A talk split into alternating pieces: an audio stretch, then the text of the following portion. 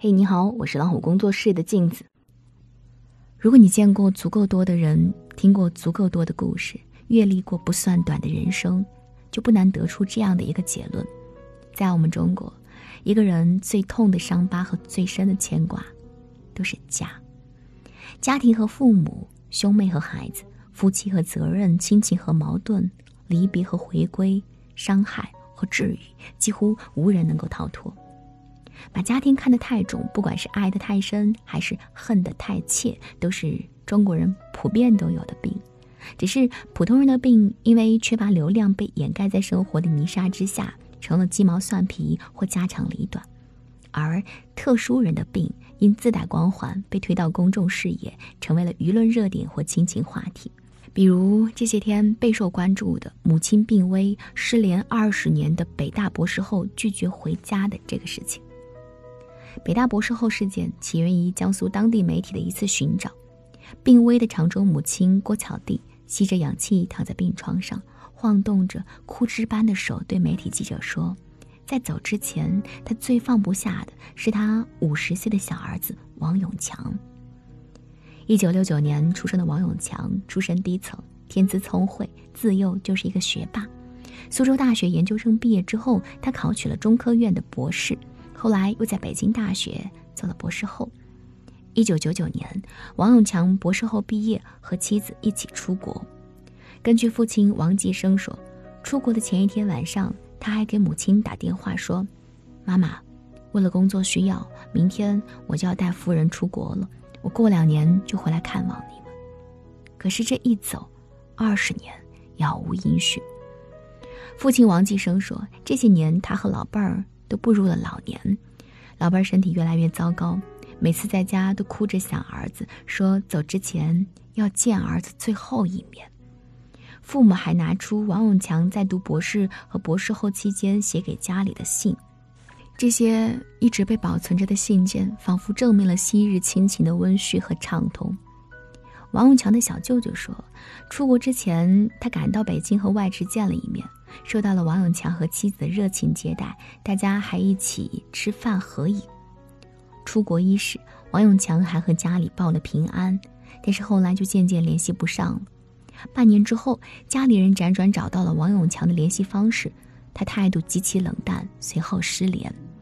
为了寻找王永强的下落，父母找到他的老丈人，却被告知王永强已经和人家的女儿离婚，说请不要再来骚扰。寒门贵子的王永强，缘何在远走他乡遭遇婚变之后和家人失联呢？他是遭遇了什么样的不测，还是有什么样的难言之隐？十二月三号，在媒体传播和网友扩散当中，王永强被找到了。如今他在美国亚特兰大工作，只是听说家人正在发动媒体找他的时候，他通过中间人传话说：“不要再找。”当被问及老母亲病危是否会回来和老人见最后一面的时候，他只说了七个字：“清官难断家务事。”对于这个经由别人转述的回复，王家人收到之后，只说了四个字：“失望至极。”寒门贵子，远走他乡，失联二十年，母亲病危，亲人哀求，可是他却不见。这个交织着北大学子和原生家庭、病患亲情和孝道伦理的话题，很容易被推上封面新闻和头条热点，让不同处境的人们找到自己的槽点和投射。有人诅咒王永强读了那么多书却丢尽了良心，有人讽刺中国父母皆祸害，还有人感慨我不知道你经历了什么，所以我不劝你选择大度。更多人是像我身边的两位朋友一样，认为这个反人性的事件大概率不像媒体报道的那么简单，肯定有着不为人知的隐情。菲茨杰拉德说：“一个成熟的人是同时拥有两种截然相反的观点，还能正常做事的人。”所以，我们接下来要谈一谈另一个北大男生王猛的故事。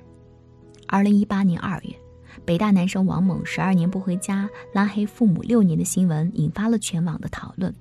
王猛是他的化名，或许说他是出身寒门，成为贵子，但被原生家庭所伤，至今都无法突围所有孩子的统称。在那封长达一万五千字的控诉信里，王猛说他自幼就是别人家的孩子，从小成绩就是数一数二，曾经是四川某地的理科状元，考上北京大学就读的是最好的专业之一。本科毕业之后，考上美国排名前五十的名校研究生。但在这光鲜和荣耀的背后，是他一直疼痛滴血的成长。从小到大，他连选择穿什么样衣服的权利都没有，所有的衣服都按照母亲的喜好来置办，一切学习生活都是由父母把控。他任何越出边界的行为都会被阻止，遭到严厉的斥责。父母从来不关心他的成长环境和心理健康，对他成长当中一次一次的求助视而不见。小学的时候，他因为不会剥鸡蛋，遭同学取笑，亲戚群嘲，父母在场却无动于衷。高中的时候，他向父母反映自己调座位后，身边环境变糟，可是却遭到了父亲的打骂，说你凭什么要学校优待你？凭你成绩好吗？毕业之后，他决定出国读研，父母的所谓关爱如影随形，安排老朋友照顾他。他和这位所谓的老朋友合不来，父亲却依然要求他学会跟有问题的人交往。为了彻底摆脱父母，他拉黑了父母所有的联系方式，和家彻底告别，不再主动联系家人，不回复父母的任何信息。他说：“如今而立之年，我依然内心敏感，不善交际，犹如一个情感上的孤儿。”王猛说：“长久以来，他都是家庭肆意操纵的受伤木偶。”亲子冲突厮杀的受害证人，父母拿去炫耀的道具面子，唯有和父母决裂，他才能做自己。只是面对他的控诉，他的父母又是怎么说的呢？在王猛的父母看来，儿子从小学到大学都很正常，有什么问题都会和他们交流，并没有表现出特别的抗争，甚至初到美国还主动和父母说自己的情况。但不知为何，渐渐的就不再和家里联系了。父母分析了儿子和家里冲突的几个转折点之后，得出了这样一个结论：但凡儿子情绪爆发最激烈的时候，都是他到一个新的环境中遭遇不顺的时候，比如初到北大碰到比他更优秀的人，比如毕业之后工作没有他想象的那么高大上，比如到美国读书后遭遇了一系列歧视，去看心理医生。他的父亲老王委屈地说：“这么多年过去了，他还把什么问题都迁怒于我们？我们做错了什么？已经成年仍突围不了原生家庭的孩子，已经衰老却无法靠近亲生孩子的父母。从王永强到王猛，从北大博士后到北大毕业生，除掉这些极端事件的概率，摘掉北大状元、博士后留学和出国等等这一些标签。”这一场又一场亲情战争的内核，其实一直在我们生活当中上演，只是没有被报道出来罢了。因为工作关系，我几乎每天都要接触大量倾诉关于亲生父母和原生家庭，关于童年治愈和亲情之痛。在我看来，不管是王永强还是王猛，不管是江苏的王家还是四川的王家，不管是新闻里的北大毕业生，还是现实当中我们家门口的技校毕业生。都不免囿于血脉和亲情、养育和期待、孝道和纲常，陷入这样的误区。我是你的孩子，不是你的面子。为什么看似越优秀的孩子越容易和父母决裂呢？是他们读书读坏脑袋了吗？是他们行走名利忘了爹娘吗？是他们自己有本事嫌弃父母愚昧了吗？不是的。除了舆论爱炒作名校毕业生，还有一个原因就是走出去的孩子。特别是底层出身的孩子，来到钢筋水泥、人才济济、竞争激烈的丛林社会之后，几乎每个人内心都发生过激烈而动荡的战争。战争当中，个别人挺不下去，倒下了；大部分人挺过来之后，在自卑中重建信心，在受伤中学会自愈，也开始审视源头和出身，走上治愈和救赎，进而确定自己以前所承受的。经历的、遭遇的，不少都是错的，或者是需要反思的。每个人都不是父母期待和面子，而是自己的主人和里子。但是，仍然停留在故土的父母，依然生活在一成不变的认知和桎梏里，将走出乡村、小镇和小城的孩子看作自己的荣耀和附属。父母的这种期待，在孩子远走他乡、沟通不畅、遭遇坎坷，甚至走投无路的时候，是无形的压力，甚至让一些孩子在无法自处当中产生深深的敌意。走出去不愿被控制的孩子和留在家里很难成长的父母，他们是亲人，但他们的认知和灵魂早已经归属两个世界，这是很多亲情之伤的导火索。如果说在汉字当中哪一个字最沉重，我觉得是。恩，孩子就是要报恩的。父母养了你，你就要报恩。父母对你是有养育之恩的。这些老话当然都是对的，但对的道理也需要辩证的看待。不少封建家长式的父母高高在上的一直给孩子灌输“我养了你，你就要报答我的”观点，这样的结果是让他们的孩子要么一辈子活在负罪感里不得舒展，要么一辈子活在逆反当中视父母为灾难。这些父母从来不觉得生养孩子是我自愿的，孩子来自于我，但不是我的附属。我真心爱孩子，孩子是会感觉到的。但他们的孩子在成长当中却逐渐明白，真正的爱不是你一遍一遍以恩人的姿态强求我回报你。所以，我们生活当中就经常上演这样的镜头：父母说“你别给我丢人了”，孩子说“我只想做我自己”；父母说“老子养了你，你就要听老子的”。孩子说：“谁让你生我的？你跟我打招呼了吗？”父母说：“你太没良心了。”孩子说：“那都是你教的，你从来没有爱过。”养育不是一场索取回报，而是一场相互滋养。是的，我们没有打招呼就把孩子带来了这个世界，就要爱他如初。父母不辞辛劳把我们养大成人，我们就要爱他到老。前提是我们在真正的爱，而不是控制。这是大多数亲情战场的悲痛点。如果有一面镜子能够窥见每一个家庭，我们会发现，没有十全十美的父母，没有优秀完美的孩子，没有从来都没有冲突的亲子关系，也没有从不争吵的亲情。为什么出身大致相同的人，有的幸福好运，有的命运多舛？除了运气，很大程度上是我们没有成长。成长不是接纳父母犯的错。不是原谅父母留下的伤，不是把自己伤痕累累的出身美化的金光闪闪，也不是对自己糟糕的过去感恩戴德。成长是我们看见父母那代人的局限和伤痛，不拿他们的错误来惩罚自己，不在憎恨当中毁掉自己的一生。成长是我们看见父母的问题，知道原生家庭的伤痛，所以最终选择勇敢突围。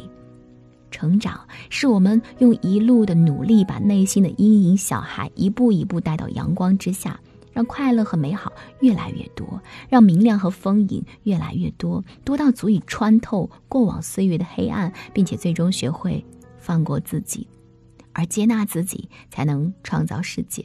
这是突围原生家庭的必经之路。亲情最大的问题就是浆糊心理下的边界问题。你是我的孩子，所以你得听我的；你是我的父母，所以你得对我负责。我们是一家人，所以还分什么你和我？这样的认知都是把对方当做附属，而从来看不见一个独立的人。而那些被父母当做面子的孩子，把父母视为仇人，一二十年不愿相见。当那些被孩子啃到老的父母忍无可忍，将孩子告上法庭，我们才明白，尘埃落定，泥沙褪去，往事如烟。我们最终要看见的，是一个鲜活的人。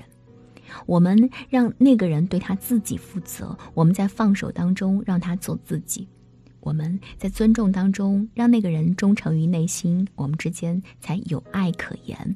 这是一切亲情矛盾的爱之道。心理学上有这样一句话。那些捋不顺和父母关系的人，其实很难过好这一生。这句话的深意，并非让每个人向父母缴械投降，而是说，生命是一场因果，无法理清源头的人，也很难圆满余生。理清和父母的关系，就是因为看见自己的来路，知道自己受过的伤、吃过的苦、做过的难、遭过的罪，所以学会了好好爱自己。在这深深的爱里，你觅得。平和与柔韧，理性和慈悲，舒展和成长，勇敢和自信，进而去爱他人、爱世界、爱众生，然后强大起来的你自己，站在一个春暖花开的高地，长成一棵枝繁叶茂的树，默默引领你的孩子。我爱你，所以我允许你是你自己。我爱你，所以我要做好我自己。我爱你，所以我们不会辜负这场相遇。我爱你，所以如果有来生，我还是要如实爱你。今天的文章，奉献给所有和原生家庭挣扎的人，愿你们都能在爱里和解。我是镜子，感谢陪伴。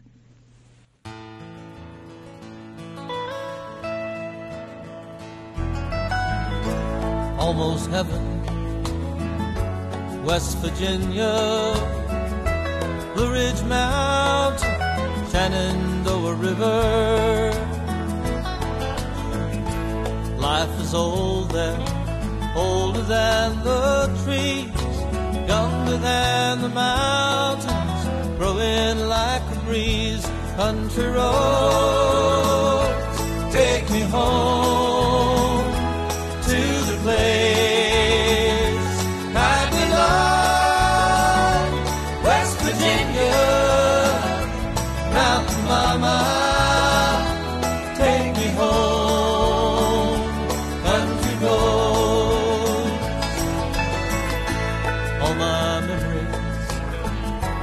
gather round her. Finest lady, stranger to blue water dark and dusty, painted on the sky. Misty taste of moonshine, teardrops in my eyes. Country roads, take me home.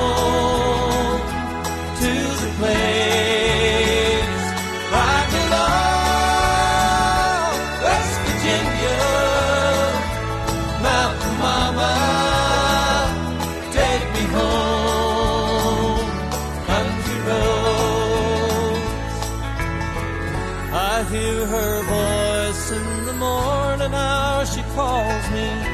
Radio reminds me of my home.